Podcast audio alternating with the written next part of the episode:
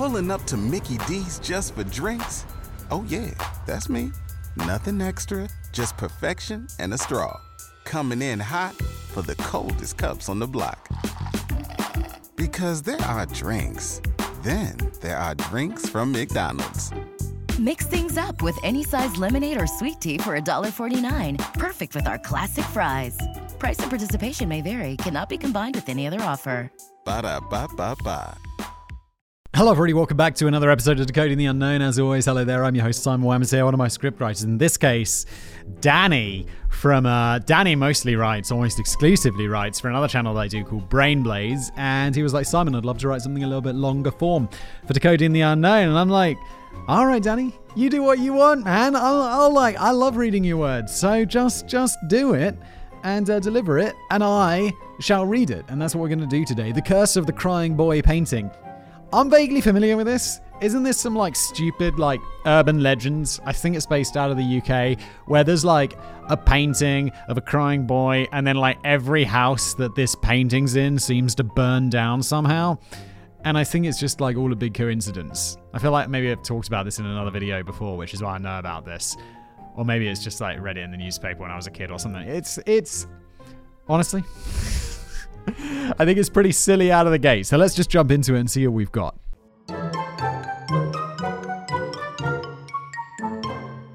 Way back in the midst of time, a group of primitive London dwellers gathered by the River Thames to finally rid the world of an ancient evil. The source of the evil was lurking in a series of cursed paintings, which were now being ritually tossed onto a raging bonfire by scantily clad women in a bid to send the demons back to the bowels of hell from whence they had spawned. The women had to be scantily clad. It's like, how are we going to break this curse? Well, first of all, the women need to be mostly naked. And the women be like, why is this we really need to do this? Get your clothes off, women. this is the past. You don't have a choice. When was this? In the mists of time. So, yeah, back in the day. It was a curse which had first come to light in the old haunted mining town of Rotherham in South Yorkshire. Really, this is where Danny's from. I know so much about, I, I mean, I don't, but I feel like I, I know a little bit about Danny's life because he often like mixes it into the Brain Blaze videos and he's from Rotherham. So, uh, yeah, most, But I feel, you know, if you're a regular Brain Blaze viewer, you, you you know that, but obviously this channel is not that channel. So I thought I'd just fill you in, okay? In South Yorkshire, would go on to strike fear into the hearts of dozens more victims over the years, with a particularly cruel taste for the lost souls of Northern England. Does that just mean all the people from the north are lost souls, Danny? Yes. But had this mass burning by the River Thames finally vanquished the ancient evil forever? Well, I say ancient evil, the pictures were first painted in the 1950s. The ritual burning had taken place on Halloween night in 1985. Danny, this is hardly the mists of time. I was 1985, a couple of years before I was born. The mists of time. Way to make me feel old, Danny, thank you.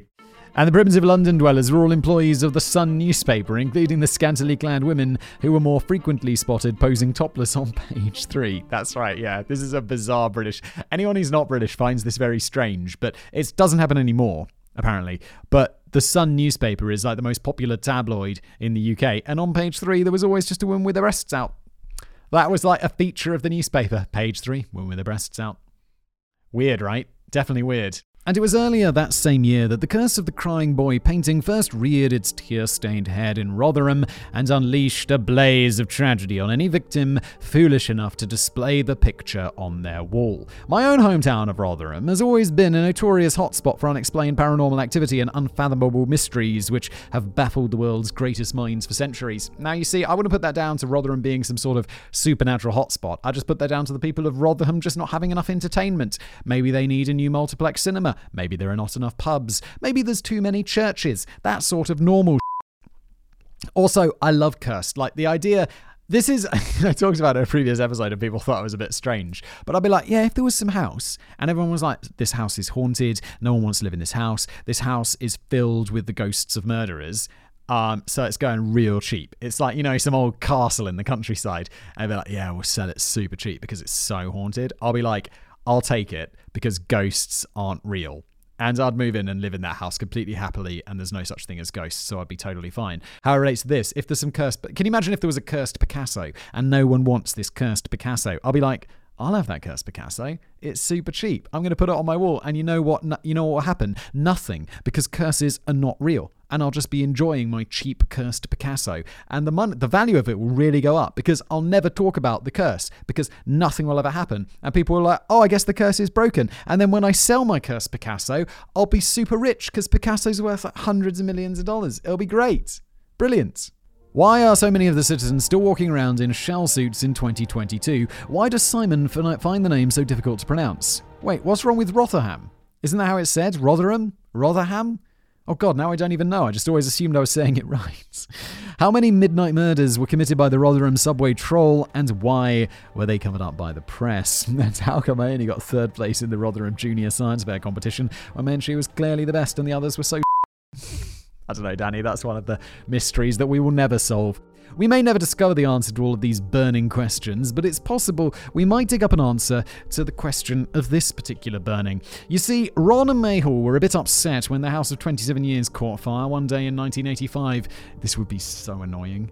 Like, I know, obviously, I've got an insurance policy on on my house and all of this stuff, but it's like the amount of effort you put into and it's like, okay, okay. So are you going to pay me back for my time, insurance company? Because I spent a lot, you know, I spent time sitting down with people who make kitchens and choosing which I don't know why. I don't know why that is my life. Nowadays, like my wife is mostly happy to like handle that because she realizes that I just don't care. I just want it to look nice. And uh, but it's like is her are we getting that time back? Because i just feel like oh my god there's there's forest fires now and i have a house in the countryside. And i'll be like oh god if the forest fires come and burn it down obviously i'll get the money so i'll be all good. But it's like i like it how it is. I don't want to have to rebuild it. It's going to take so much time the modest terrace count house is situated in the village of Swallownest in Rotherham, and it's believed that a neglected chip pan was the source of the blaze, which ripped through the bottom half of the house and totally destroyed almost everything in its path, leaving a trail of ash where important things like furniture and curtains used to be. Well, look, Ron and May Hall, if there was one thing that was hammered into me as a child, it was make sure there's batteries in the smoke detector, wear a fucking seatbelt, and don't leave your chip pan unattended. Are you insane? That's where that's why houses get don't and also don't fall asleep with a cigarette in your mouth. Nowadays, I think this is all less risky because we've kind of solved these problems, except for the smoke detector thing. Keep putting batteries in your smoke detector. But it's like, what's going? Come on, you are you leaving a chip pan unattended? You your house should burn down. To be honest. I say almost everything because a single item inexplicably survived the incident unscathed. A painting of a crying boy had been flung from the living room wall onto the floor and appeared to show no signs of damage at all, not so much as a scorch mark, and this unnerved poor Ron and Mary, particularly as they'd been warned about the dangers of that painting beforehand. Ron and Mary be like, oh yeah, no, it's the crying boy painting that burned down our house. I, I want to give them a northern accent, but I, I can't my nan was from York, Yorkshire accent. No, that's not it. Oh, I'm not even going to try, but they're from the north, so imagine they're speaking northern. And um and they'll be like, no, it's this haunted painting that burned down our house. It's like, or it could be that chip pan that you didn't attend to that caused a fire which everyone knows causes fires. I once made, I didn't have a chip pan, and I just had a big wok, and I wanted to fry this giant fish that I bought. I was a student, we lived in a student house, and me and my mate were like, we were just in the supermarket, there was a giant fish, and it was on sale, it was cheap, and so like, should we buy this giant fish? And it's like, how are we going to cook it? We don't have anything big enough to have this giant fish. And it's like, we've got a massive wok. So we bought like five litres of oil, filled up this massive wok with oil, and just stuck it on the stove and just got the oil super hot and dumped this fish in it. And it was crazy. Like, there was steam and oil everywhere over that kitchen after we were done. It was, it was lucky we didn't burn down the house. It wasn't ours, obviously. The whole story was first reported in the local newspaper, the Sheffield Star, based in the city right next door to Rotherham. That's the city where my nan is from. Sheffield is like an extended version of Rotherham with even more homeless people and an even bigger McDonald's. As the roving reporter for the Sheffield Star revealed in his piece, Ron's brother was coincidentally a firefighter called Peter who had tried to, tried to raise the alarm when he first spotted the painting on the wall. Peter had advised his brother to take the painting down as he recalled several spooky cases in the past where a painting or print of the crying boy had been found mysteriously intact following a devastating house fire. He seemed convinced that the paintings were somehow responsible for causing all the fires in the first place, and that the boy in the cursed picture frame was left laughing while crying in the faces uh, in the faces of the owners by gloating over the carnage of his own creation. I kind of feel like I want to put a picture of the crying boy there on the background just to like fuck with the curse because it's obviously not real. Just go print one out after this and just put it on the wall. Ron and May ignored the advice at the time, presuming that Peter had been going a bit overboard on the magic mushroom stroganoff again. but although Peter wasn't called into action himself to douse the flames of his own brother's subsequent house fire, Peter's firefighting colleagues had raced to the scene and backed up the story to the Sheffield Star. Fire Station Officer Alan Wilkinson explained that he had logged no less than 50 similar cases dating back to 1973 in which a painting of the crying boy had been found completely untouched in the aftermath of a house fire that pretty much had torched everything else, including the plaster on the walls on which the paintings had hung. I just imagine this like crying boy, you know, painting. It's like soon, you know, you know, you got those like fancy tiles on the bottom of the space shuttle. Strip them all off, NASA. That's a waste of money. Just go po- put posters of the crying child. Just like put them on, you know, like when people go around town and they put, you know, posters for upcoming gigs on big boards around the town. Just do that to the of the space shuttle, and you'll honestly be totally fine, because that's how science works. Although he didn't believe that supernatural forces were at work, he couldn't offer the paper a logical explanation either.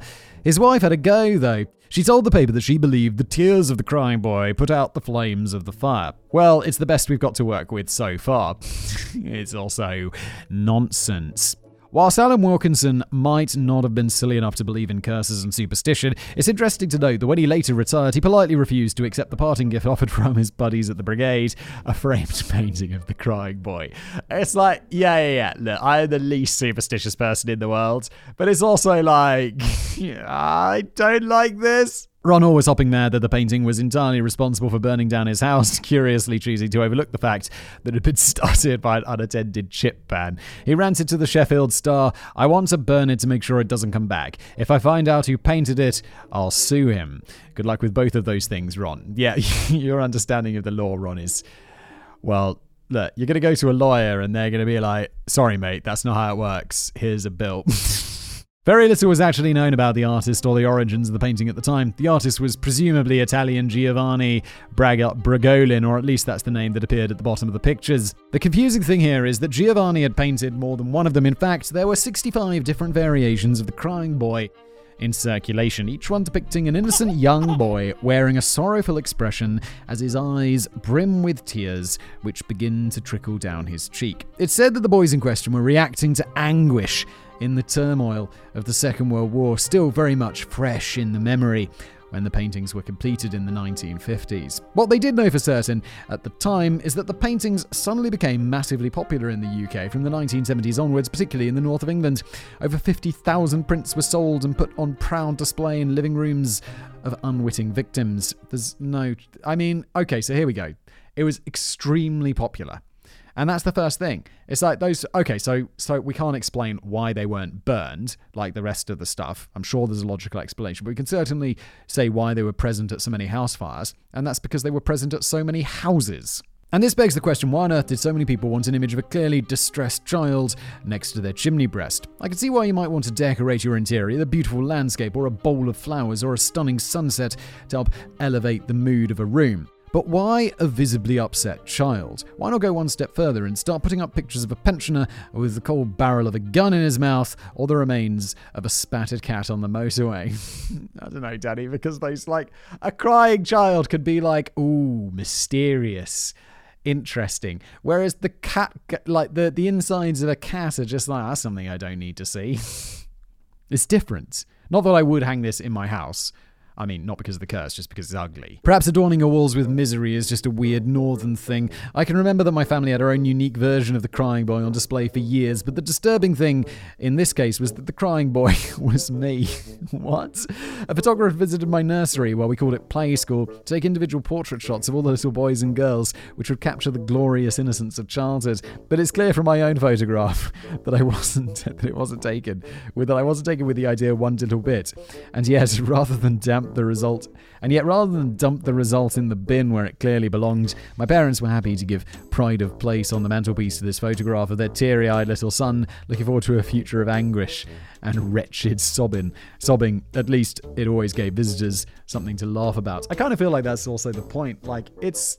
There's way more story about there's a picture of crying Danny than there is about just Danny, you know, young Danny looking goofy in a school picture. You know, that's more interesting. I remember every year at school, or no, it wasn't every year, it was like every four years or something, there'd be a whole school photograph. So every single, there were like, I don't know, what, 500 people at the school. Every single member of staff, every single student would go out onto this huge, like, thing that they'd rig up and everyone would stand on it and then a photographer would take pictures there was one kid and they'd take loads of pictures so that they'd you know have a good one and there was there was one kid who had every single one just did a face like ah with his tongue sticking out, his eyes absolutely wide, and every single photo was like this. So the one that they had to use had him in it like this, and then he got detention. But it was extremely funny, and that picture was on my wall, like the whole school photo on my wall at home for years. And I'd always look at this kid in there and just laugh about this, and that brought me so much more joy than the picture itself, which is just all of us just standing around looking all schooly and bored.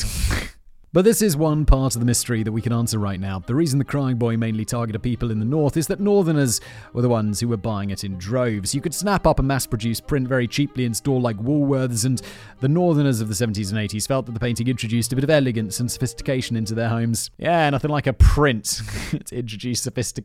Not that there's anything wrong with prints, like unlimited run prints, but it's not what I would call like sophistication exactly. God, I sound fucking snobby, don't I? Although there were occasional reports of the curse striking elsewhere, the majority of tragic incidents were located in the north, with at least three in Rotherham alone. And it's right back to Rotherham we go now to see the flames from Ron and May's house fire as they were fanned in ways that nobody could have predicted. The national media don't usually take much interest in stories from the local press, largely because local headlines don't tend to get much gripping than woman fights hat in tree and cat hops into delivery van. Yeah, local news drives me potty. I remember watching the news as a kid and you'd be like, okay, interesting, interesting story. There's a war. There's uh, big things being done in government there's budgets, stuff like that. You're like, okay, interesting. And then it's like, and now local news. And it would just be about the same amount of time dedicated to insanity that you don't care about. And it'd be like, the local Woolworths is now, uh, you know, it's closing down. It's like, who gives a f- Oh my God. Pulling up to Mickey D's just for drinks? Oh, yeah, that's me. Nothing extra, just perfection and a straw. Coming in hot for the coldest cups on the block. Because there are drinks, then there are drinks from McDonald's. Mix things up with any size lemonade or sweet tea for $1.49. Perfect with our classic fries. Price and participation may vary, cannot be combined with any other offer. Ba da ba ba ba. But Kevin MacKenzie, the editor of the tabloid tat The Sun, was intrigued enough by the Sheffield Star's chilling story to run it in his own paper under the headline Blazing Curse of the Crying Boy. One of the images of the Crying Boy painting was cleverly captioned Tears for Fears, the portrait that firemen claim is cursed. In fact, none of the firefighters on the scene had ever claimed it was cursed, but The Sun doesn't usually get fact, let facts get in the way of a good story. No, they don't, allegedly. The response from readers was electric. Although it was originally intended to be a quirky one off piece, the story ended up running for six weeks as The Sun became flooded with phone calls and letters from readers who had endured their own terrifying experiences with the Crying Boy painting.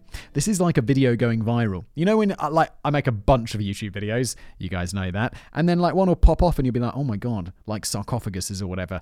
That you do a video about a sarcophagus and it goes mental, and then you do another video about a sarcophagus and everyone loves it. This is like the tabloid equivalent equivalent of that, and it's just selling so many papers.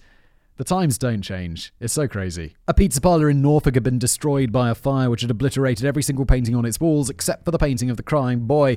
A woman from Surrey lost her home to a fire just months after buying a print, and two sisters from Kilburn claimed that they had witnessed the painting swaying from side to side on the wall shortly before multiple fires broke out in their home. Oh my god, these all sound so true and definitely not coincidence or lies. Some of the stories were slightly more ludicrous than others. Mrs. Farrington from Preston pondered, Since I bought it in 1950, 1969, my three sons and husband have all died. I've often wondered if it had a curse. I'm sorry to tell it to you, but people die. It's not got to do. Also, what's that? They, did they die in fires? One mother from Pag Pag. Oh my god, place in the UK I've never heard from. Uh, heard of, which has a weird name, Pagnanton, claimed that her 11-year-old son had somehow managed to catch her private parts, had somehow managed to catch his private parts on the picture hook, whilst another reader blamed his slide into depression on the purchase of the painting. Well, maybe she should just buy something a bit more cheery, like not a child crying, like literally anything else. Maybe a cat run over on the motorway. Maybe depression is likely to be on the cards if you're the type of person who thinks that a picture of a crying boy is going to look quite jolly above a fireplace. Yes. Another big concern was that the paintings didn't really appear to burn. Security guard Paul Collier told The Sun that he'd been scared by all the horror stories and attempted to burn his two copies of the painting. By tossing them onto a bonfire and leaving there for an over an hour, he was alarmed to discover that they hadn't even been remotely affected by the flames. Mate, you got to get those paintings over to NASA ASAP. After six weeks, panic was starting to take hold as readers began looking to the sun for a solution to the nightmare paintings that were impossible to destroy. One idea was simply to give the painting to somebody else and pass on the curse to them, but that one sounds a bit mean spirited to me. Another idea was to hang a picture of the crying girl next to the crying boy as an additional set of tears would cancel out the curse. Of course they would. I really don't know why anybody, nobody just suggested hanging the pictures the wrong way up. You can work wonders by turning that frown upside down. Yes, or alternatively, in realistic world, just throw them the f- in the trash. Just put it in the bin. Come on. By the end of November, Kevin MacKenzie from The Sun felt that he'd come up with a better idea to destroy this fire hazard once and for all. After reporting the latest stories of further crying boy blazes in a house in Rotherham, an Italian restaurant in Great Yarmouth, Calvin Kelvin, I'm sorry, was I calling him Kevin this whole time? His name's actually Kelvin. I'm sorry, Kelvin. Kelvin had left a message for his readers. Enough is enough, folks. If you're worried about a crying boy picture hanging in your home, send it to us immediately. We will destroy it for you. And that should be the back of any curse. The ultimate plan was to destroy all of the prints of the crying boy in a huge bonfire on Halloween night, but Kelvin's logic appears to be a little twisted here. The whole point of the crying boy curse is that the paintings can't be destroyed by fire, so Kelvin's clever solution of burning them in a fire kind of contradicts everything his paper had been reporting for the previous six weeks. Well, got news for you, Kelvin. What's going to happen is you're going to put them all in a big pile and you're going to set them on fire and they're going to burn absolutely fine and with no problems, especially if you like throw a bit of like gasoline on there, get that lighter fluid, those little white blocks they use for starting a barbecue. It's going to be fine. It will burn. And if it doesn't, take it to an incinerator, where it definitely will. Still, the readers didn't seem to spot the flaws in his plan. Yeah, because it's just interesting, isn't it? They'll just have a look at be like, this will be fun, let's see if it burns. Uh, it's just a story, it's a fun story. Over the course of the following week, the Sun offices on Bouverie Street in London were swamped with over 2,500 paintings sent in by terrified readers. They were stacked in 12 foot high piles across the newsroom, making it difficult for the staff to move around the workplace. Two weeks later, the headquarters of the Sun burned down. No, it didn't! I made that up! Obviously, it didn't. Now, call me a doubting Thomas, but I have a hunch that Calvin MacKenzie was just treating this as a glorious marketing stunt for his newspaper rather than a genuine attempt to eradicate a curse. Oh my god. You what? Danny, no. How can you be so cynical? How can you how could you say that? How could you say that obvious fucking truth? Yet it appears that even he was getting a little bit spooked by the tears of the crying boy. When one of the Sun's reporters took it upon himself to actually hang one of the pictures on the wall of the office, Kevin snapped at him to take it down immediately. Was the curse even getting to Kelvin, or was he just grumpy that somebody had moved the portrait of Winston Churchill that was supposed to be hanging there? really? He was. Very weird. He was certainly faced with a problem now on how exactly he was going to shift these 2,500 paintings that his staff were tripping over in the office. His original plan was to set fire to them on the rooftop of the Bouverie Street offices, but that was blocked by local fire brigades who refused to cooperate with such a silly venture. Yeah, you can't have a massive bonfire in the middle of London, mate. You gotta get a van, take them all out to the countryside, maybe to some big farm somewhere, and just set them on fire like a normal person. That's what we do. Let's go. Maybe they were also secretly concerned that the planned destruction of the paintings would do them all out of a job. In the end, Kelvin settled for a nice quiet little bonfire by the River Thames, accompanied by a team of page three girls whose job it was to toss the paintings onto the pyre. This is a publicity stunt 101. It's it's brilliant. They didn't have their BAPs out during the stunt, as this probably would have posed additional safe and healthy and health and safety hazards. But the Red Hot Page 3 beauty Sandra Jane Moore did pause to reveal her own dubious story of how she'd been helping a friend decorate her new flat and had cheekily defaced a crying boy print hanging on the wall by printing red spiky hair on top of his head. If I was moving house and someone deck added graffiti to one of my paintings who was supposed to be my friend, I'd be like, bro, what the fuck did you do to my Picasso, you asshole? that was the cursed one that's going to be worth loads of money someday, you dick.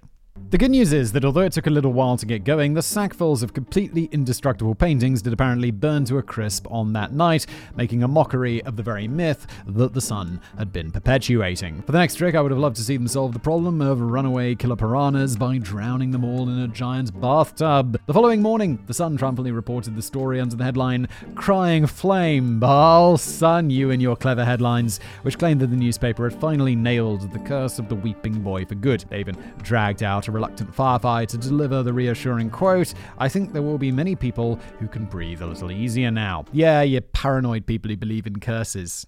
Definitely true. That's that's not untrue. Yeah. Silly. I think the newspaper may have been jumping the gun though. It's not as if they had managed to track down every single copy of the painting in existence. Punching the numbers into my Sinclair pocket calculator, I reckon that there would be roughly another 47,500 of the damn thing still hanging on a wall, poised to strike at any minute. Despite the Sun's claims, the curse may be far from over. But what was the more rational thinking behind the curse? Why was a specific painting so closely associated with so many house fires, and why was it always the last boy standing long after the flames had died down to a smoulder? Well, I think the answer to the first question, as I mentioned previously, is just there's a lot of these paintings in a lot of houses, so they're going to be involved in more house fires. The second one, I don't know. I'm going to say like coincidence and like confirmation bias. Like firefighters go to a house it's burned down. Stuff is going to survive, and sometimes this painting survives because there are lots of them, and they note that more often than all the other random stuff. Well, let's get some of the more sensible explanations out of the way first. One theory is that the spirit of the boy was trapped inside the painting, and he was purposefully starting fires in an effort to destroy the frame and escape the confines of the picture. Yeah, sensible ones, eh, Daddy? Another theory is that the boy was the son of a family of witches who objected to the quality and the gloomy tone of the picture. and another suggestion is that the artist Giovanni Bragolin made a pact with the devil to sell thousands of copies and become fabulously wealthy at the expense of other people's tragedies. Some even say he was once spotted on Brazilian TV confessing to the Satanic Pact. Roy Vickery of the Folklore Society had his own theory, which he was happy to share with the Sun. He reckoned that the boy posing for the picture had been mistreated by the artist in some way, and now he was exacting his all consuming revenge on the world. Well, that doesn't make sense. Why? He's like angry at the artist, not at the people who either, I suppose, because they bought his painting, but they didn't know. It's also ridiculous. But by far the most popular theory emerged many years later, in 2000, following the publication of a book called Haunted Liverpool, written by Tom Slemen, a self proclaimed investigator into all things supernatural. In the book, Tom revealed that a retired schoolmaster from Devon named George Mallory finally managed to track down the original artist Giovanni Bragolin in 1995 to get his side of the story. Giovanni Bragolin was apparently a pen name for the Spanish artist Franchot Seville, who was living in Madrid. The artist explained to George that he'd come across a street urchin wandering around Madrid in the 1960s with a sorrowful expression on his face and decided that he wanted to capture this boy's visible heartache on canvas. A local Catholic priest had then warned Franchot to steer clear of the young boy, who went by the name Don Benito. Supposedly, Don's parents had been tragically killed in a house fire, and every day since that, fires began to mysteriously erupt whenever the boy, wherever the crying boy roamed. Okay, so far so realistic. The crying boy could just be a little arsonist, a little fire starter.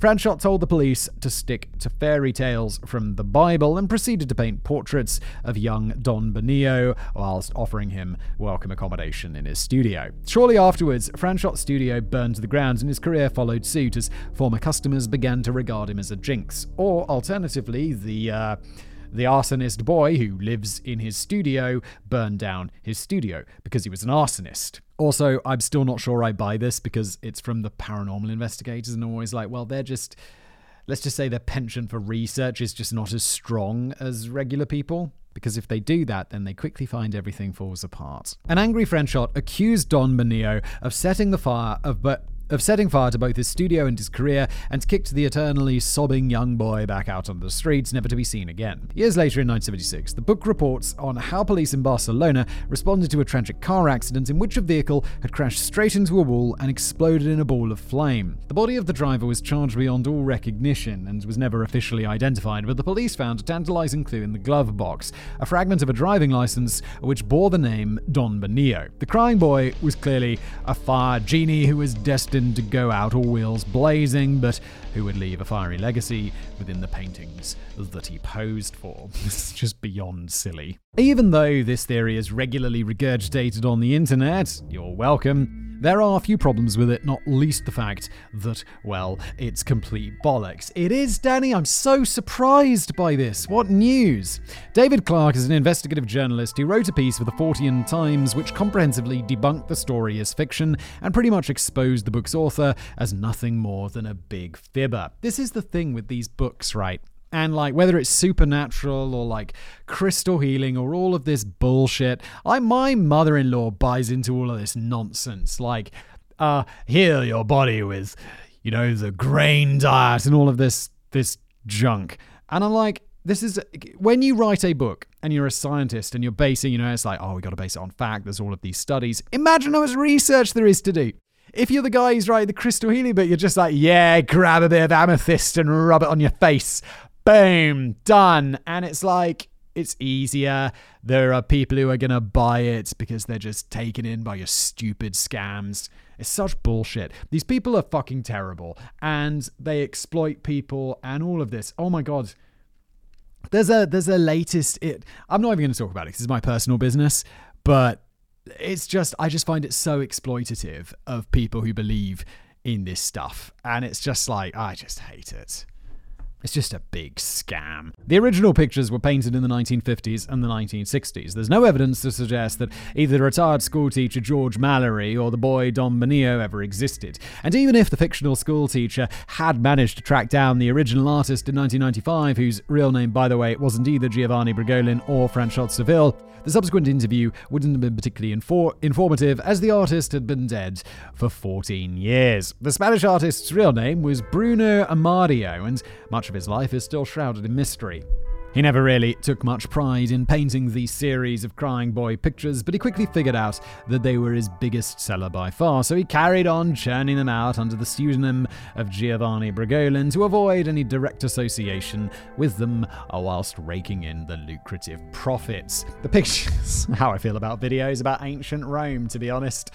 Am I interested in any way after making a thousand videos about it? No, not really. Do I continue to make videos about it because people watch them? Yeah, I do because it's called business and I like what I don't I don't particularly find them interesting or like making them. I do like that people watch them though, and I do like that I get paid for it. So hey ho. do I have to be interested in everything I'm doing? No. The the sort of people I don't know. It's this privilege that you get when you're in a creative career. It's like, oh no, I only want to work on projects that I thought I watched a really long video, YouTube video the other day. It was really good. I'm not going to name check it here because I'm going to criticize it a little bit. But it was it there was one really privileged moment in the video where the guy was basically saying like you should oh as a YouTuber, you should only be creating things that you love. And he was but the video was also about whether it's possible to make a living off YouTube and all of this stuff. And I'm like well if you're only making things that you love and not considering what the market wants at all? I mean look making a living as a YouTuber is probably not going to happen for you. It's extremely unlikely. I'm sorry. But like you've got to give you if you really want to try you've got to give yourself a good shot. And you can't just make shit that you think is nice because no one will like it. I mean it's much less likely that's really taking your chances, which were small anyway, and making them infinitesimally small. And I feel it sounds like such a privileged thing. it's like such a. Uh, like, I should love what I do and get paid for it. How many people are really in that position of loving what they do all the time and getting paid for it? It is very small. It is very, very small. I think I'm very lucky in a position where 90% of the things that I do, I really like doing and I get paid well for it. But to be like just making stuff you love and expect that to make you a living, is that some privileged shit right there? Otherwise, the video is really good.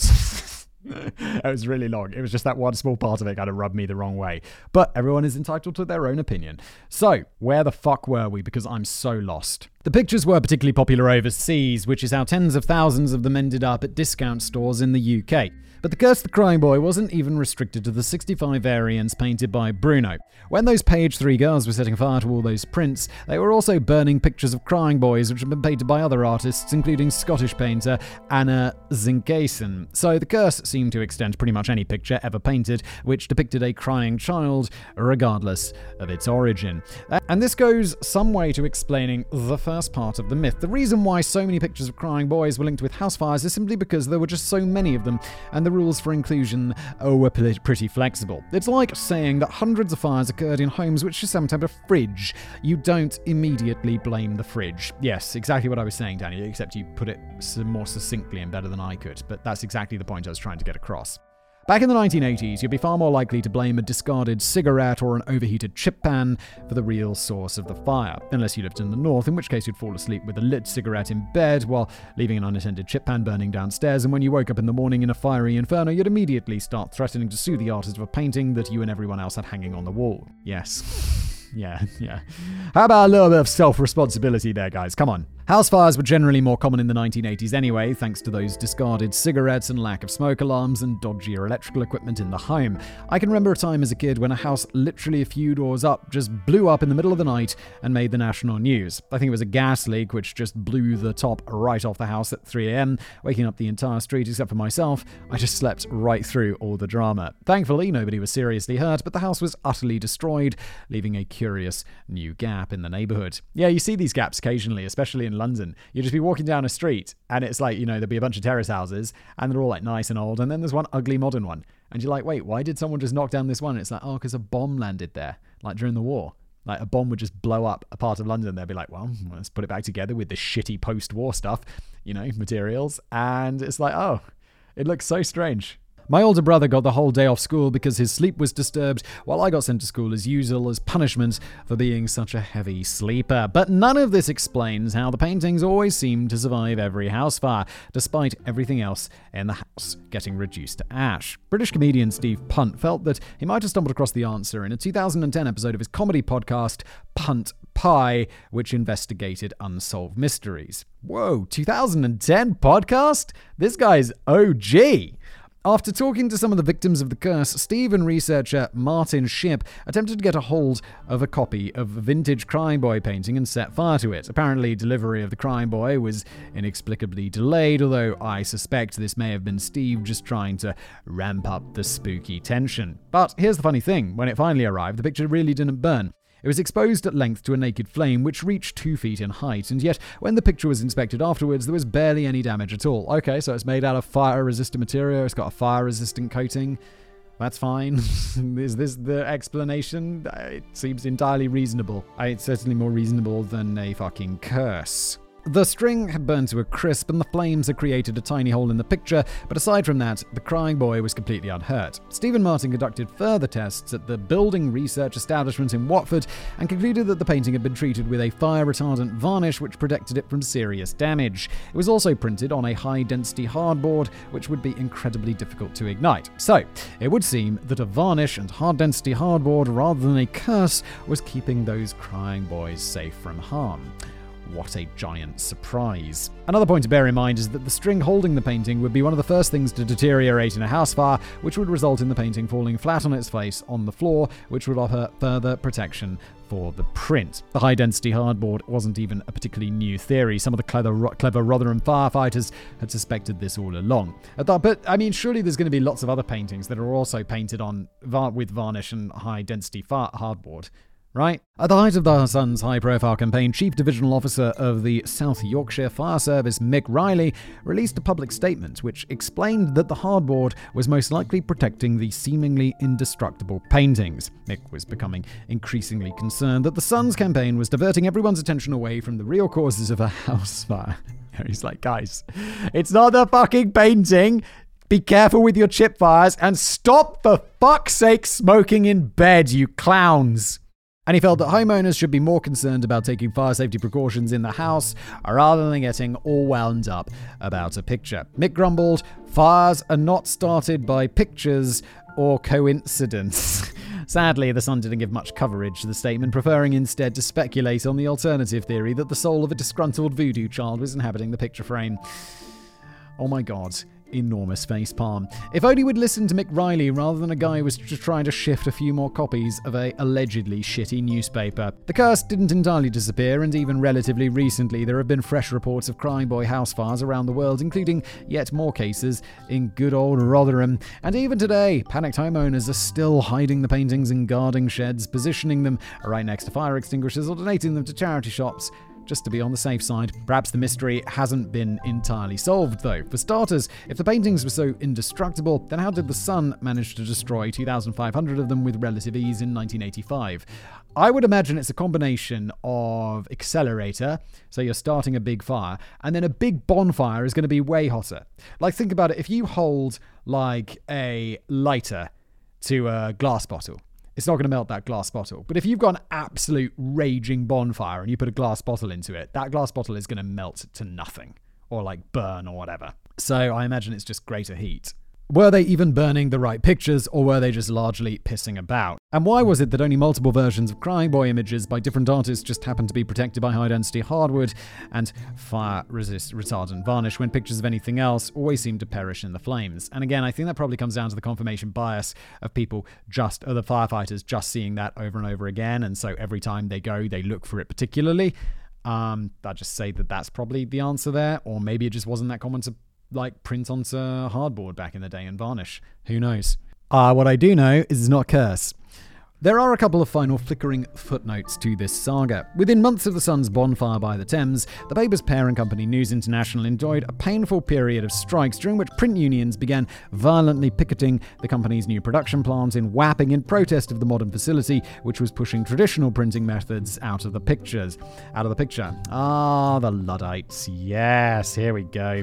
The tense, unpleasant drama dragged on for a whole year, and the Western morning newspaper poked fun at their rival, suggesting that the crying boy had exacted his revenge on Kelvin MacKenzie and his buddies just not in the way they were expecting. Oh my, do I hope that was a joke. Here's an even weirder incident that's completely true. One sensible firefighting friend and early bird myth debunker, Chief Officer Mick Riley, later received an unexpected knock on his uh, the door of his home. It was an anguished local female resident clutching a copy of The Crying Boy and wailing that she didn't know what to do with it.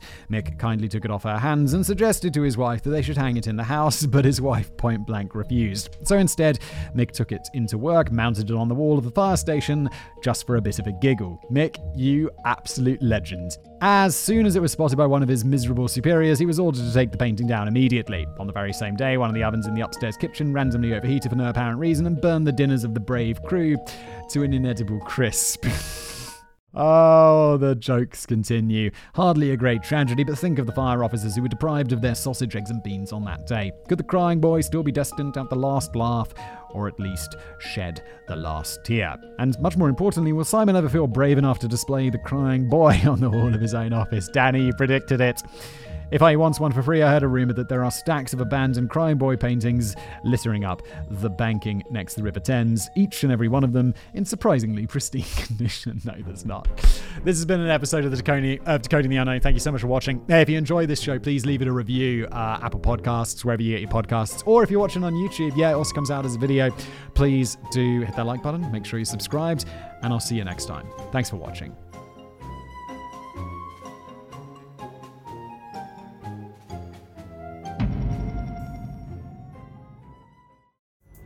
Pulling up to Mickey D's just for drinks? Oh, yeah, that's me. Nothing extra, just perfection and a straw.